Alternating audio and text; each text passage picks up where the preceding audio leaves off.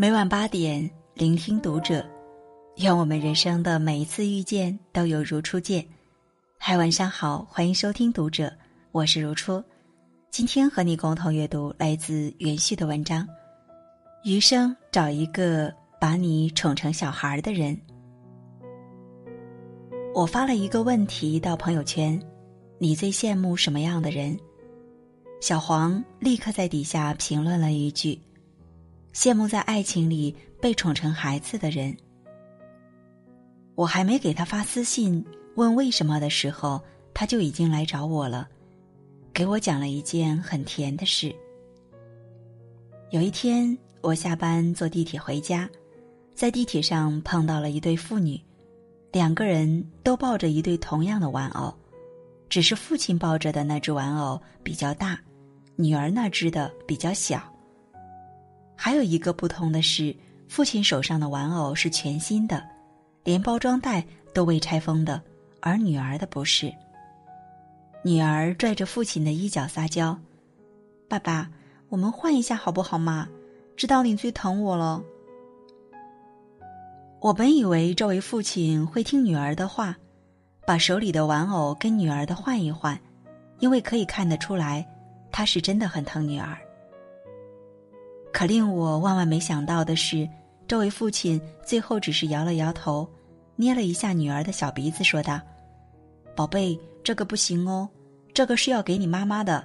爸爸当然疼你呀，可是爸爸也要疼妈妈呀。他也是个小朋友，也爱玩玩具的哦。”女儿赌气的说了一句：“哼，妈妈都那么大了，哪里还是小朋友呀？明明我才是。”只见父亲笑了一下，接着说道：“你不是一直跟爸爸说要做个守信用的人吗？爸爸答应了你妈妈，要宠她一辈子。你要爸爸做个不守信用的人吗？”小女孩很可爱的摇了摇头，回了一句：“才不是呢！那我不换啦，你留给妈妈那个小朋友吧。”你问我羡慕什么样的人，这就是我最羡慕的人。虽未能谋面，但她一定过得很幸福。毕竟她嫁给了一个愿意一直把她当小孩宠的人。小的时候，我们总想快点变成大人，觉得大人过得很快乐。可当我们长大了，才发现，还是当个小孩子好一点，可以无忧无虑。快快乐乐的活，没有什么烦恼。为什么很多人都说，余生要找一个宠你的人？或许就是因为，和宠你的人在一起，不管到了一个什么样的年纪，都依然能够被宠的，像个小孩子一样吧。有个读者也跟我分享了一件很甜的事。端午节那会儿。有亲戚来我家串门拜访，大早上就来了，来的挺早的。我妈难得闲，睡了个懒觉。我爸早早起来，准备了很多食材，准备包粽子。亲戚们来的时候，我爸正在包着粽子，让我接待一下他们。我就和几个亲戚泡茶聊天。有个阿姨问我：“现在快中午了，你妈呢？该不会还在睡觉吧？你爸在包粽子。”你妈不用帮忙的吗？我说是啊，她没起床，况且她也不会包粽子，我爸会包粽子，他会搞定的。这个阿姨可能是话比较多，就多说了几句。你妈怎么这么懒呢？不会也可以学的嘛。让你爸一个人干活像什么样子？有你妈这样子当老婆的吗？快去把你妈喊起床。我听了有点来气。可对方是长辈，我也不好直接顶撞他。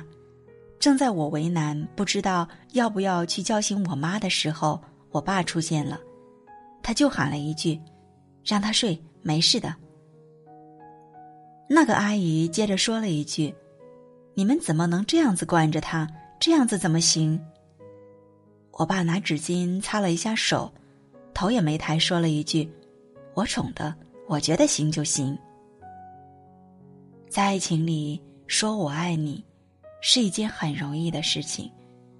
可想说我宠你的，却没那么容易。毕竟这是要用一辈子的行动来证明的。一句我宠的，可以说胜过千万句我爱你。余生，愿你找一个把你当小孩宠的人。有人问我，和什么样的人在一起能够感到幸福？我反问了他一个问题：你小的时候快不快乐？幸不幸福？他跟我说：“快乐呀，小的时候肯定幸福呀，小孩子嘛。”那你不妨找一个愿意把你当小孩宠的人，可以当一辈子的小孩子。在这个世界上。每个人都劝你坚强，希望你是懂事成熟的大人，而爱你的人只会选择把你宠成小孩儿。不管如何，你快乐就好。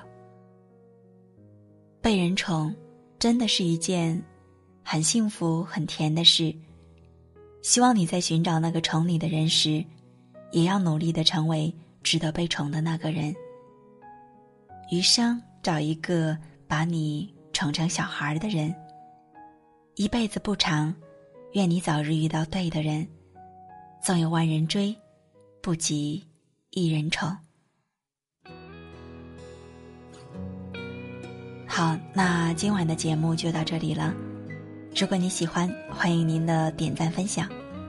这里是读者，我是如初，我们下次节目再见。在没风的地方找太阳，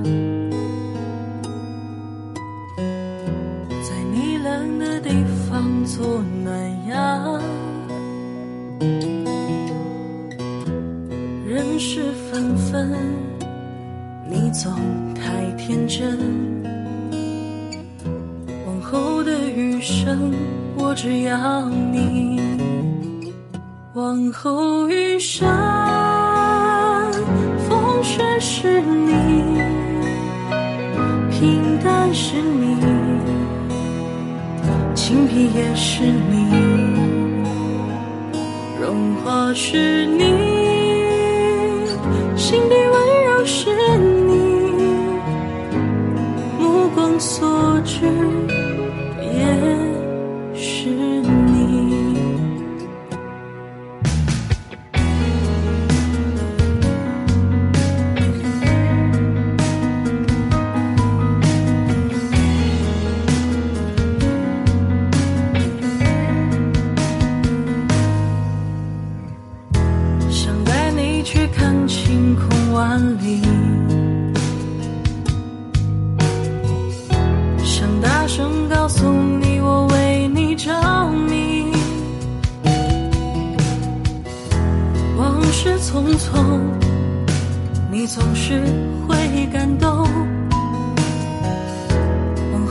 余生，我只要你。往后余生，风雪是你，春花是你，夏雨也是你，秋光是你。四季冷暖是你，目光所至。